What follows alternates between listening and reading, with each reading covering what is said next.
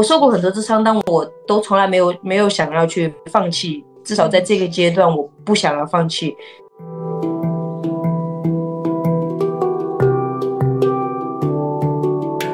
不是很想听到别人总是劝我放弃吧，不要去做这个事情了，它太危险了。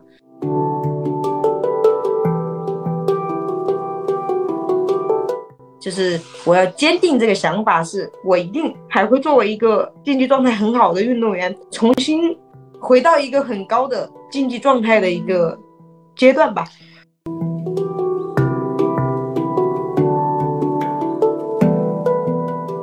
大家好，欢迎收听本期越 talk 越野的越 talk，我是申教。今天我们的节目当中请来了两位非常重要的好朋友哈。其中一位是刚刚在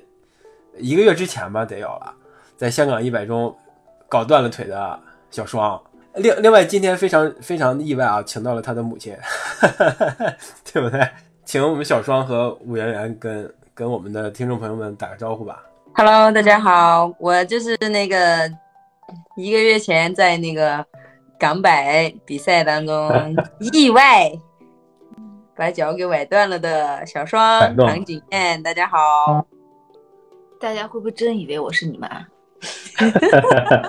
我是武媛媛，平时叫武妍也可以。也是刚刚在她搞断腿的港百完成了大满贯。妈妈就是坚韧一点。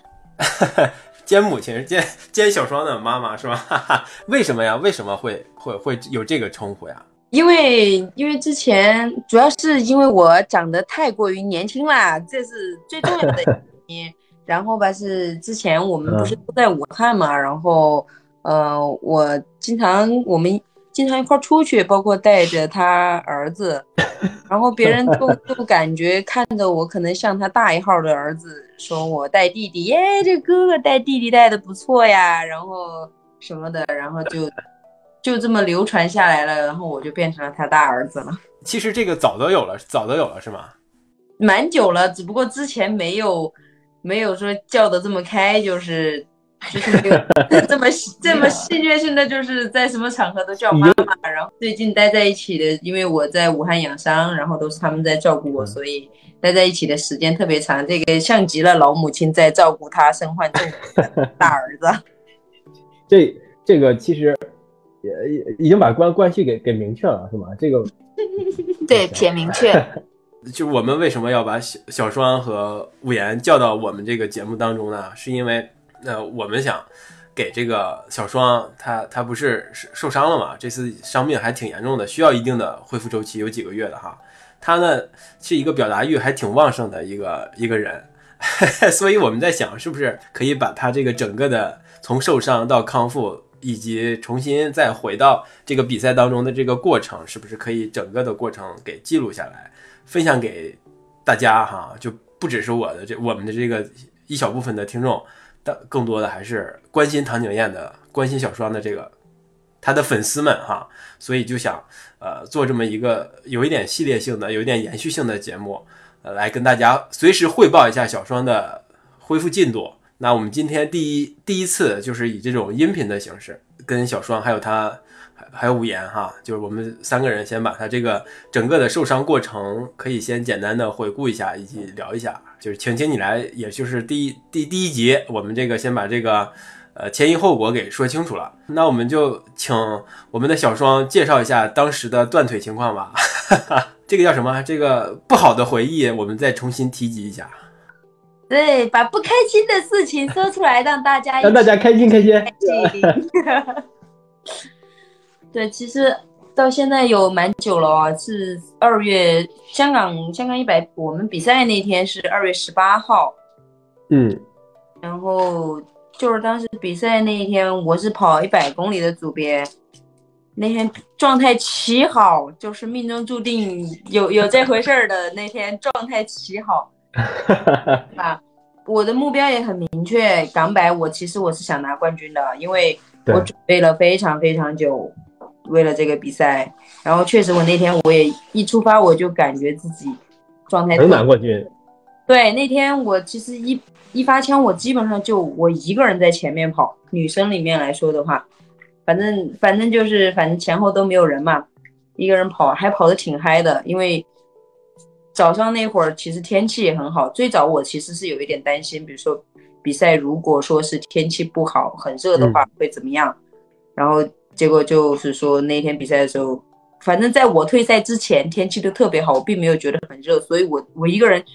真的是跑得特别的嗨，就是可能我觉得是吧？当最大的原因其实还是我自己有一点大意了，因为觉得状态很好，然后一个人跑嘛，就越跑越开心。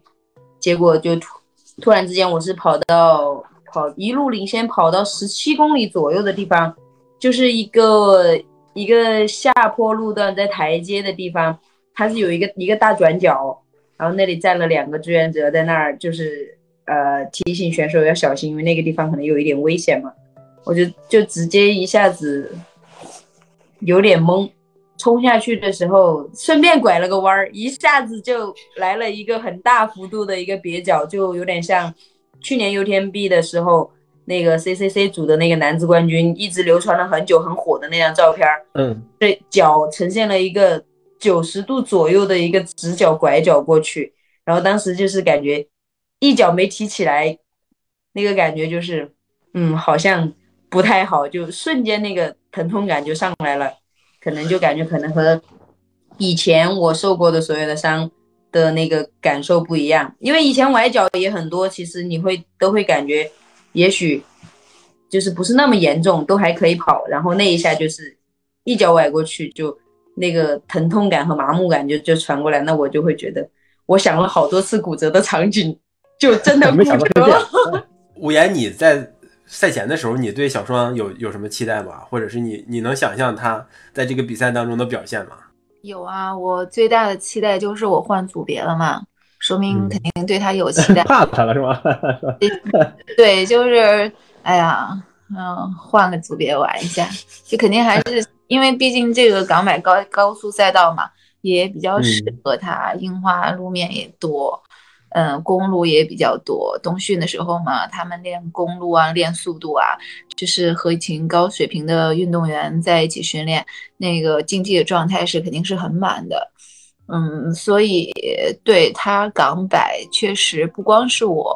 嗯，包括周围所有的朋友，包括粉丝啊，包括其他的，总之对他都还是很大的期待。所以，而且之前我会觉得，哎，香港这路我们也都跑过了。嗯，天气还可以，应该不会有什么意外。所以在我比赛，我跑到嗯四五十公里的时候，听朋友告诉我他的情况，我还是有点很吃惊，不敢相信。对，因为我听到他刚开始，我只是告诉他崴脚了，崴的有点严重，退赛了。我那个时候我也觉得，哦，那退就退吧。但是没有想到，就是会严重。对我到最后一个 C 点，到了大帽山。刚哥给我说，诶，小伤有点严重，可能骨折了。我我都觉得，哎呀，不会的吧？这个还蛮神奇的，因为我当时崴崴脚的那个地方是一个路口，就是所有人都要从那儿过。我当时是应该每个人都能看见你是吧？前二十步左右，然后我就在那儿崴了以后，我就一直坐在那儿，就是等救援，等了很久嘛。然后，然后我就基本上所有人都从都从那个地方过了，就是除了前面的十十几个、二十个人以外，后面的人全部全部都在那儿看着我，就是上来被几千号人不停的慰问。哎，奇怪了，我妈上哪儿去了？我就是所有人我都看到了，我就是没有看到她，就就是这么巧。然后我说哦，还好我没有看到她，不然等一下就影响影响她心情了嘛。看到我崴了以后，不是跑得更快？路悔恨我为啥不跑一百？后悔是吗？不是，那你为你为啥没看到他？是呃，你在前半程的时候是是，他他在被救走之前，你你还没到那个点是吧？我到了，路过了，到了。其实他应该很快就过了，但是我不知道我那会儿是怎么伤心去了，他也没看到我，我也没看到他，就就这样。因为我那 因为那个时候我也跑的蛮难受的，就是第三天嘛，也挺疲劳的。前一天那个酸劲儿都还没过，我是感觉我跑到四十以后，我才感觉把昨天的那个困乏给吸收掉了，所以那时候也一直在在专注的自己跑吧。然后每落一步，感觉自己的缓震都很差，所以可能很专心的在感受自己，对所以我根本都没有看到他。他在感受他自己，我也在感受我自己。反正我最后在想，啊，他该不会退赛了吧？这不可能啊！然后反正反正到后面我就感觉后面应该，反正速度挺慢的选手都过来了。我说这一百公里的劲儿不会，这前面跑了两天，这劲儿不会这么大吧？这会儿都还没来，但是我后来确实发现人家早走了。但也许可能我特别的慢，因为我看了一下，呃，我在前面三十公里的时候，在我身边跑的那些人都是完赛二十个小时嗯，以外，二十个小时嗯左右、甚至以外的人在跟我前后跑，还一路被抄，所以反反复复抄，就是所以也有可，我觉得有没有可能，就我我已经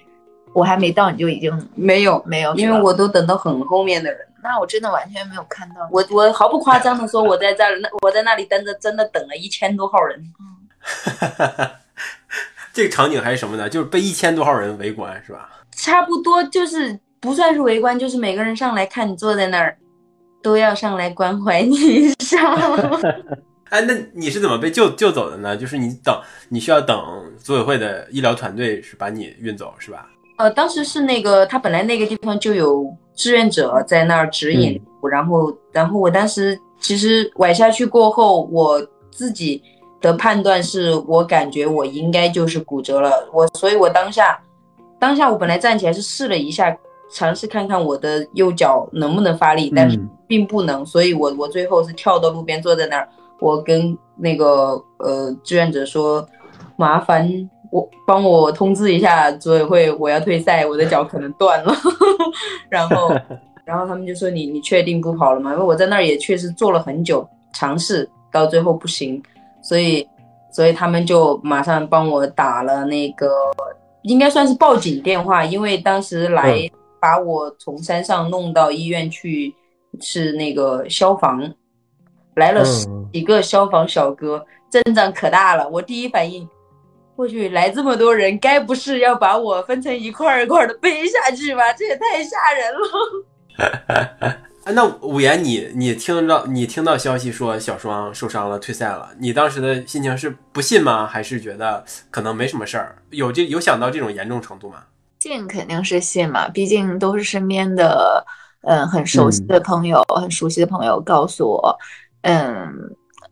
我肯定还会觉得，我觉得这件事情对于小双来说可能并不，并不是很好，因为毕竟准备了这么久，然后，而且它不仅仅是这一个冬天的训练，甚至是这三年吧，疫情从嗯。疫情刚刚过了，疫情像就是从户外赛转到越野跑，然后这三年其实呢，虽然有很多的朋友认识了小双，包括也他的能力也慢慢的在凸显出来，但是一直缺一场。重要的比赛，对一个很重要很大的比赛，而港百刚刚就是这一场，嗯，所以退赛的话，就哪怕当时他只是崴脚，不是骨折，他退赛，我都会觉得哦，真的这一场对他的打击，你看他在但是真的不是一丁点儿的，真真的不是真的打击，确实是很大很大的。哭哭了是吗？确实是挺大的。我当时当时崴完以后，我就感觉如果是一个重度崴伤的话，我也许都还有办法能够处理一下，我还是想要继续跑下去。嗯就大不了，如果我真的一会儿如果觉得很痛的话，再决定什么时候退赛。但是我当即是没有要退赛的想法的，因为我做的所有的准备里面都没有准备到说我要在什么时候因伤退赛的那种准备。只有想着我要嗑几疼几片止疼药，没有想着会退赛，因痛退赛，因伤退赛。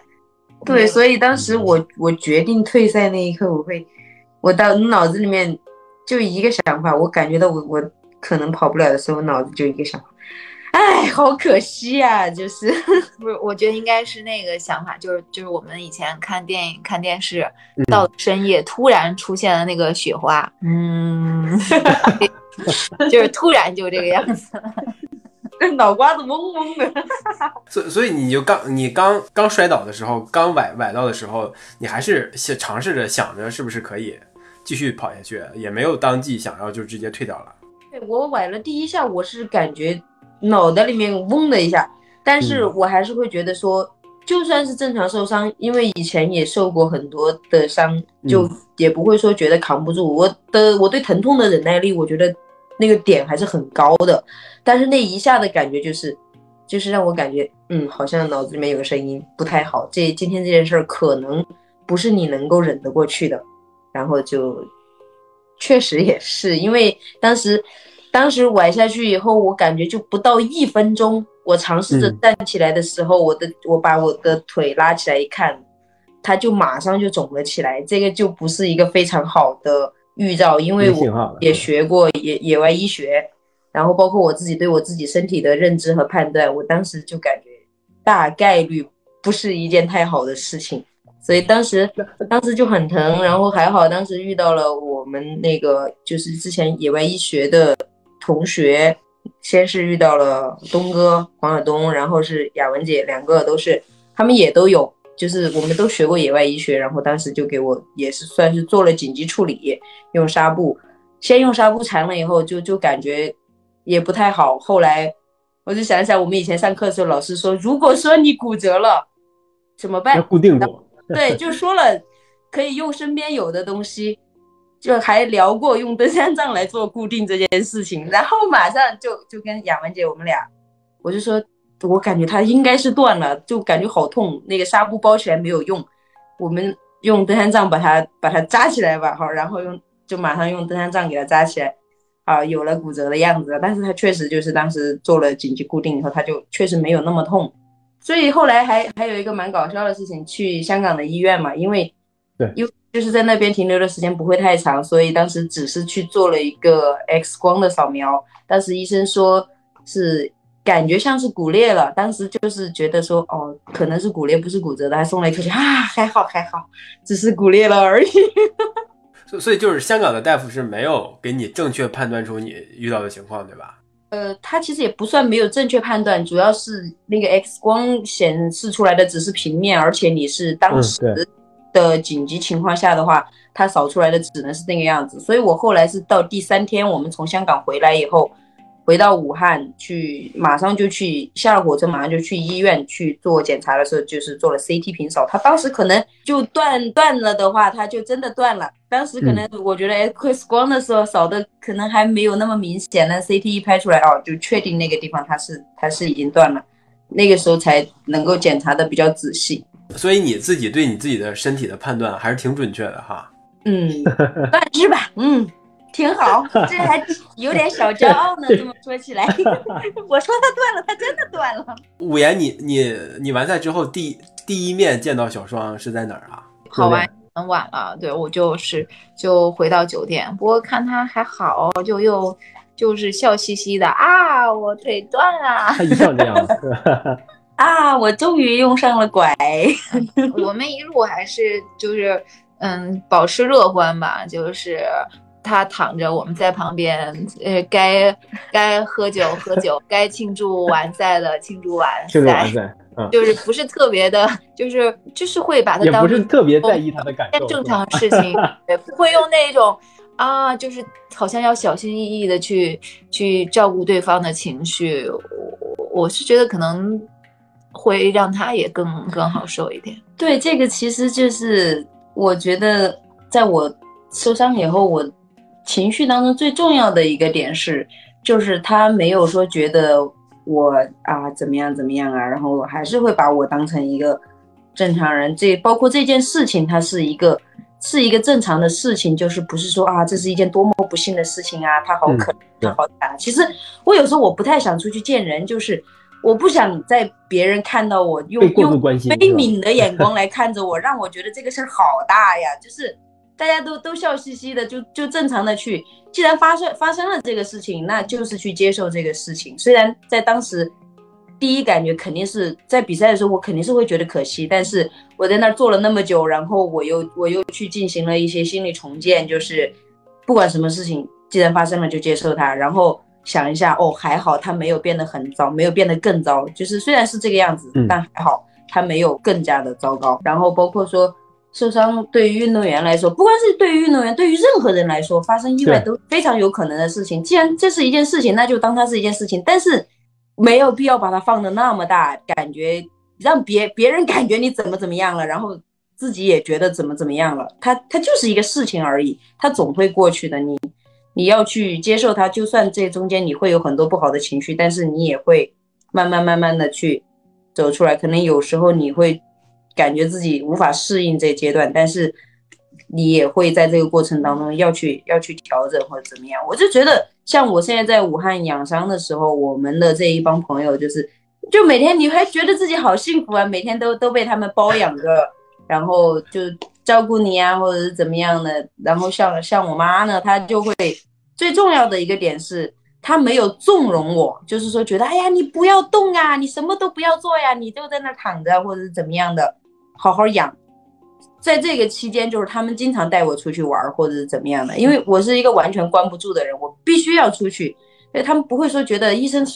按照病人的思维，你应该好好躺着呀，或者怎么样，那样会让我觉得非常不开心。所以他们他们会带我去干去干很多事情，然后带我出去玩，就是做一切病人不应该、别人认为病人不应该做的事情。其实我又不是一个病人，我只是受了伤而已啊，我需要心情的疗愈呀。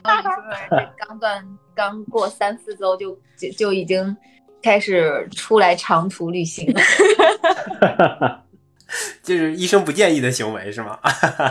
去复查的时候，就是我我觉得我自己，因为我在这个阶段，我的治疗是非常的积极，就是非常积极到我自己都感觉有点过分的。每天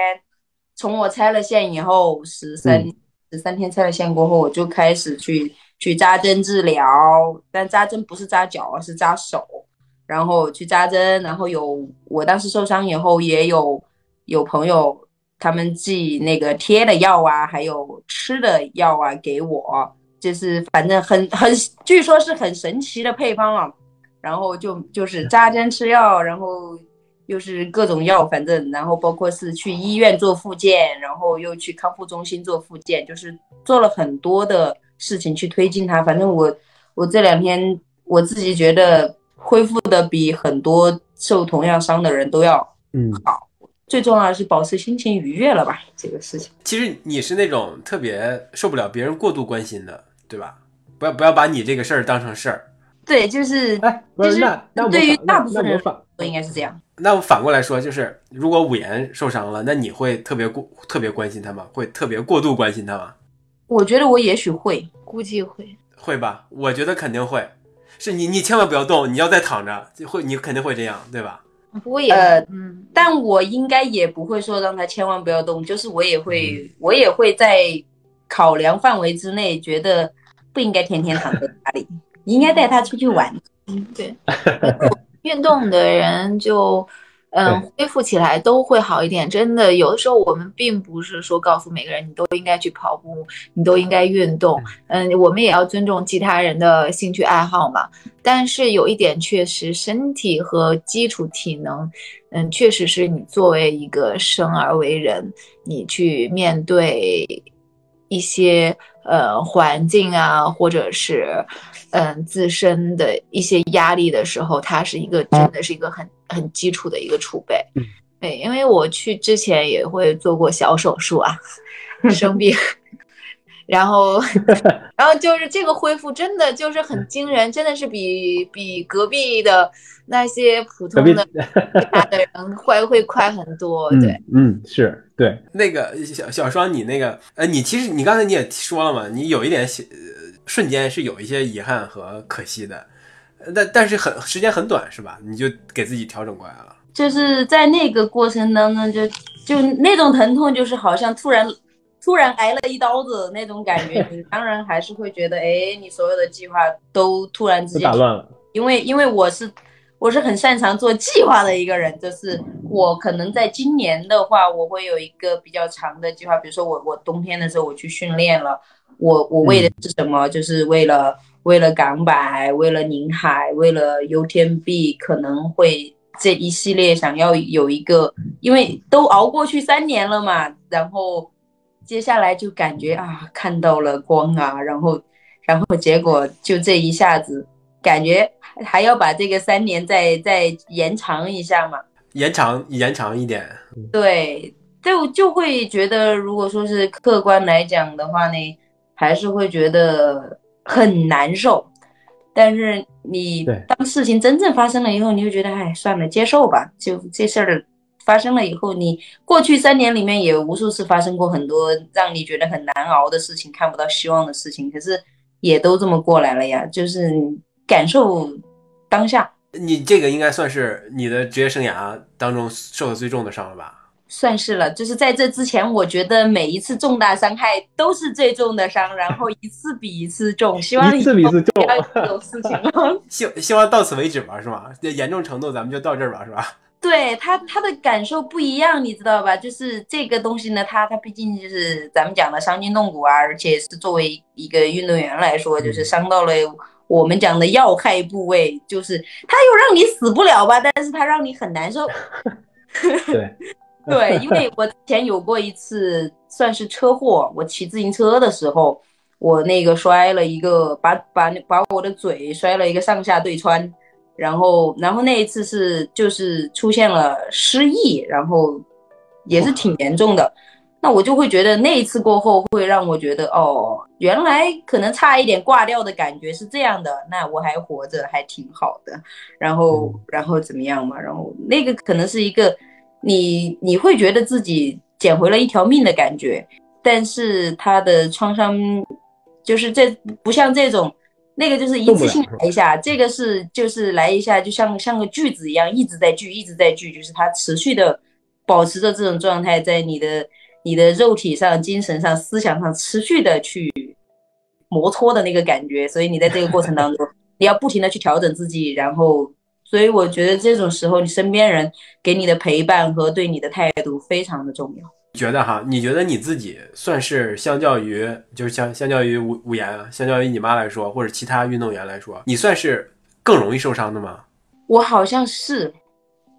因为我怀疑我脑子里面 缺缺一根弦儿，就是我对疼痛的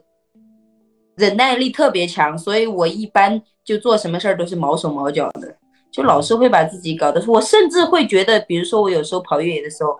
那个路边的刺刮到了我呀，或者是我手上流了一点小血啊，那个感觉会让我觉得很兴奋，就是会感觉轻微的疼痛感对那个那个内啡肽的分泌刺激特别的强，然后觉得好开心啊！我明我明白你那种那种那种感觉，就可能给自己加点难度，就让自己可能如果完成了这件事儿，成就感或者是兴奋程度会更大。可能是这种感觉吧。五言，你有关关注或者是观察过小双，他为什么会这么容易就受伤呢？总是爱受伤。有啊，我会给他说，但这种事情的话呢，嗯，争论也没有，也也也也，就是说也没有太大的必要，因为我总是会给他，我们在一起会经常交流，就是说每个人不管是训练还是比赛的心得嘛。那我们我训练我就说我们还是不管是训练还是比赛比赛保守一点嘛，然后就是慢慢的等待自己的机会，嗯，但是就是呃或者是我一一场训练一场比赛我只用可能百分之八十百分之九十可能就够了的力，但是小双呢他是他确实他比我有运动员精神，他的运动员精神就是发极致对。甚至百分之百，甚至百分之两百的这种态度，所以呢，不能说是谁好谁坏，谁对谁错。对，嗯，对，性格吧，DNA 是使然，而且毕竟可能我们每个就是可能作为嗯，把这个越野跑当做事业的越野跑运动员，可能每个人对自身的定位和追求还是不一样的。那小双你呢？你有？你有把你这种拼搏精神，或者是你这种对待比赛、对待训练的态度传传传递给吴岩吗？你说，哎，你是不是在比赛当中可以稍微拼一下？你有过给他这种建议吗？会有啊，就是我们经常会会交流，说领悟到一个新的东西的，就是在不停的探索这项运动的时候，领悟到一个新的东西的时候，就是会会经常互相交流。我就会觉得说，其实我是一个训练当中我不是那么拼的人，我只是一个很很擅长在训练中偷懒的一个。那个运动员嘛，然后，但是我每次在比赛的时候，我会觉得我在精神上面对自己是足够狠的。就是有时候，经常我的描述是我有时候狠起来，让我自己都觉得害怕。在比赛的那个阶段的时候，所以我我会觉得说，我确实是一个比赛型的运动员。我训练的时候，就是我真的是谁都跑不过，但是到比赛的时候，就是谁也跑不过你，是吧？对我最近这个东西，我必须要把它拿下，就是那个劲儿，就是我把所有的劲儿、平常的精力都都集中在了、省在了我比赛的时候，我是完完全全是去释放这个劲儿的那个状态的。有时候我在想，他值得提倡吗？对对啊，对啊。从理智的角度来说的话，我还是觉得要还是相对保守点。他也不能说是保守，还是说要，也不能说长远一点啊。这样的话是不是在说你短浅了？说你不长远，就是还是说你把它对待就是，嗯，不管是像生活中的其他事情啊。就是还是多一点耐心吧，然后平时的积累最重要。哎，但反正反正都是，我觉得都是经历，就是人的性格都是在不停的在所有的对重大事件当中去磨搓的。可能我在这个事件之后，我也我在性格上面会有一些变化，或者说是怎么样的，都肯定会有的吧。还有最重要就是什么？你要想清楚你到底想要的是什么。比如说，那我我现在很明确，我想要是可以长久的玩下去，可能玩到嗯六十七十。作为一个女子选手，可能，哎，我呃我还可以去玩，我可以一直，就是你不达到最最顶尖，但是呢，我可以一直的玩下去，嗯是嗯，然后玩的还很好，哎，我就觉得挺。嗯，就是挺开心的。还有就是我也会经常的会受伤啊，以前也会受伤到完全不能跑，不管是摔伤还是嗯自身的病痛。因为我感受到那种你真的是你没办法跑步，你激进了一时，但是呢你每跑一步你不是享受而是痛苦的时候，那种时候真的很难熬。当我去想到这些的时候，我就会多一点畏惧，生心心生敬畏吧。然后这就可能所谓的。保守。那小双呢？像像五言说的，他你得想清楚，现在自己是最终的目标是什么？那你呢？你最终的目标是什么呢？我其实我一直以来都认为说我是，比如说我去做一件事情，我我真的很用心的去做这件事情的时候，我就还是我想把它做到极致。就比如说在现在这个阶段，我作为运动员来说，我还是追求想要追求成绩上面的极致，所以说我才会在我的。所有的策略里面，就是是在去真真正正去做这件事情的时候，就不留任何余地的去做这件事情。这目前来说，虽然我有时候会想想说，嗨，把自己伤成这样，因为从我受伤以后，就是也也各种关心的声音过来，就就是告诉你，唉，你这一辈子怎么怎么总是这个样子，就是感觉你好像总是受伤的时候比你健全的时候还要多，或者或者是怎么样的这种，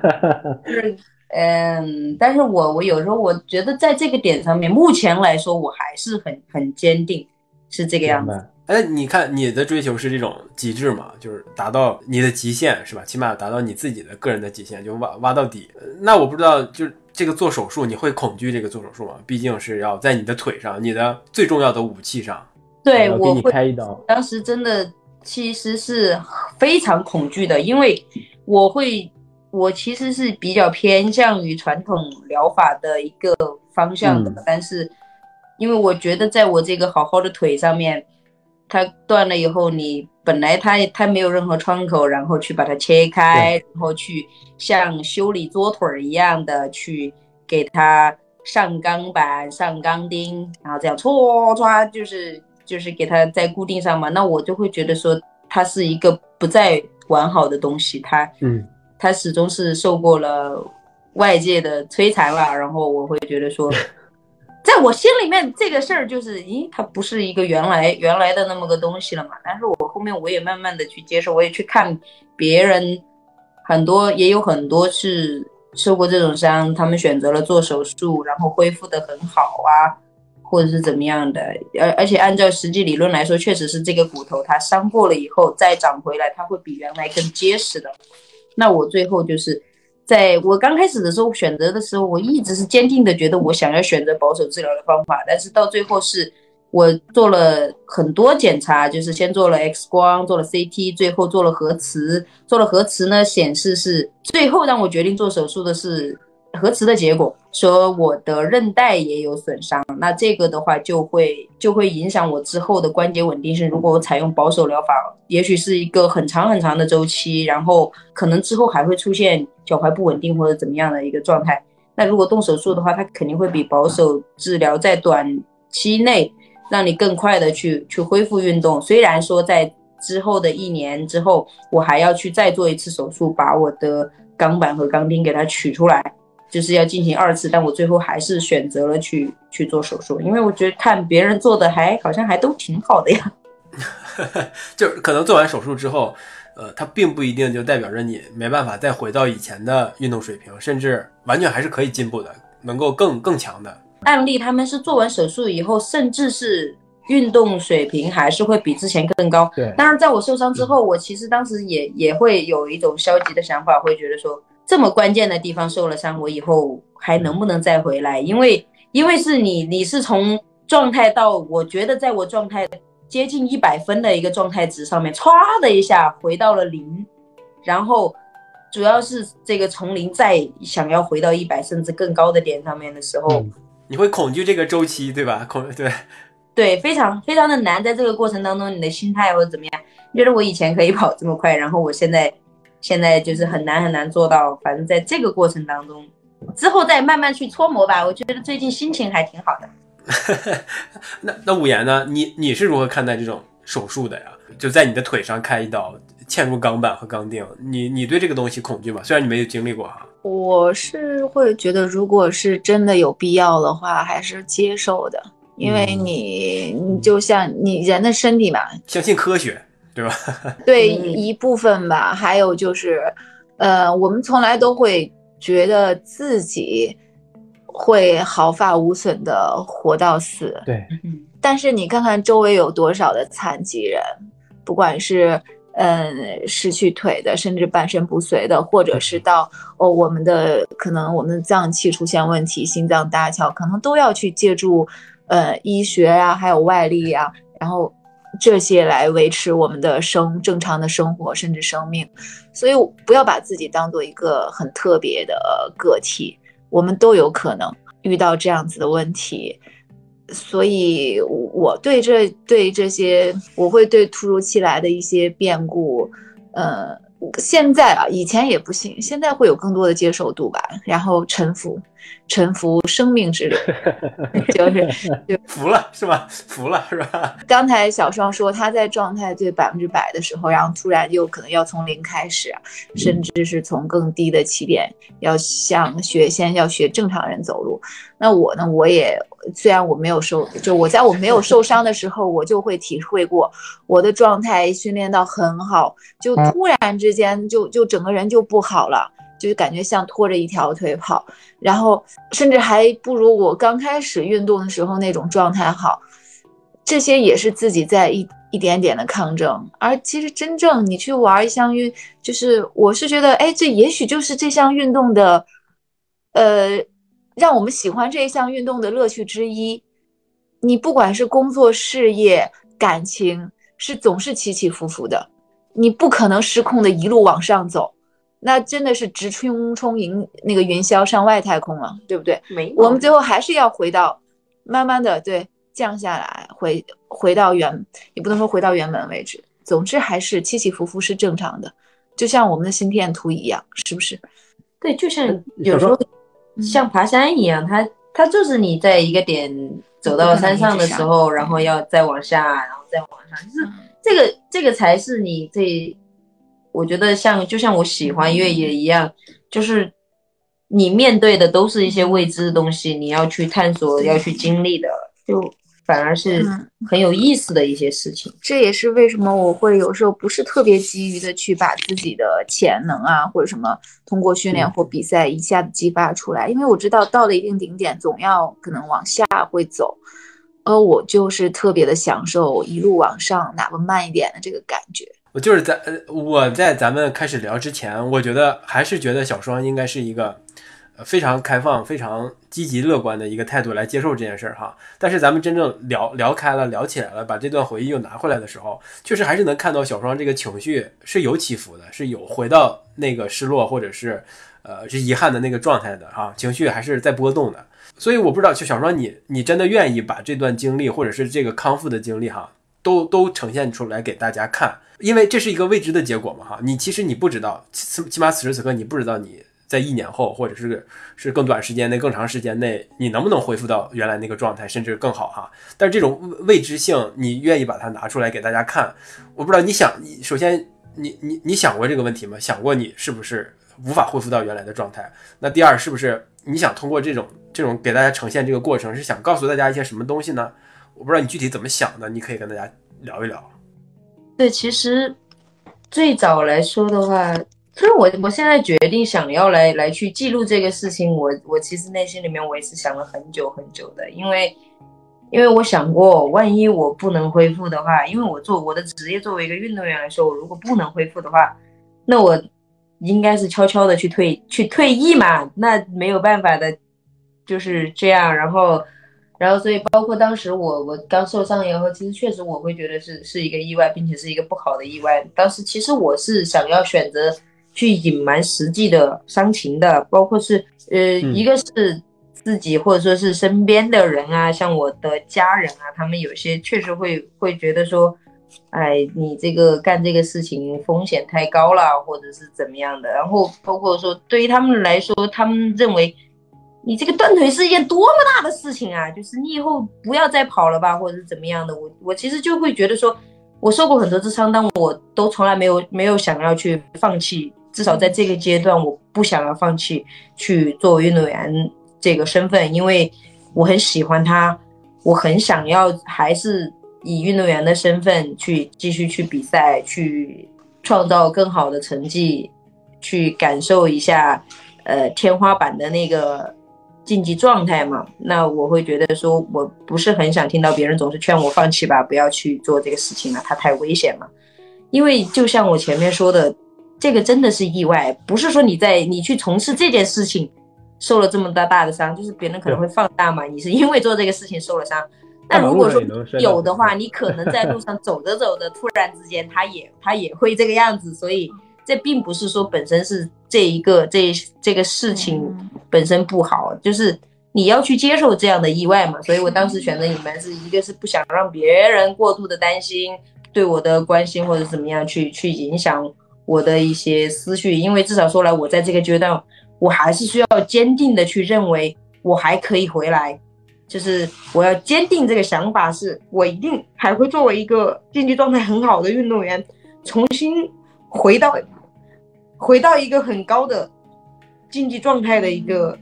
阶段吧，所以我当时是确实是蛮想隐瞒这个事情的，但是最后就是说，我又又通过说我自己的心理建设，包括我身边的人给到我的支持，来觉得说，其实我可以用很好的心态去去面对这个事情，就是我一定不是随时都都在很消极的去。去面对这个事情，我我至少很多时候我会觉得，其实状态挺好的呀。我我从从能够跑得很快到我连走路都走不了。我前段时间就是那天刚能下地的时候，我还在很戏谑的表示，唉，没想到活到二十八岁了还要重新去学走路。那个感觉当时是又开心又觉得不是那么开心的一件事情。开心的时候，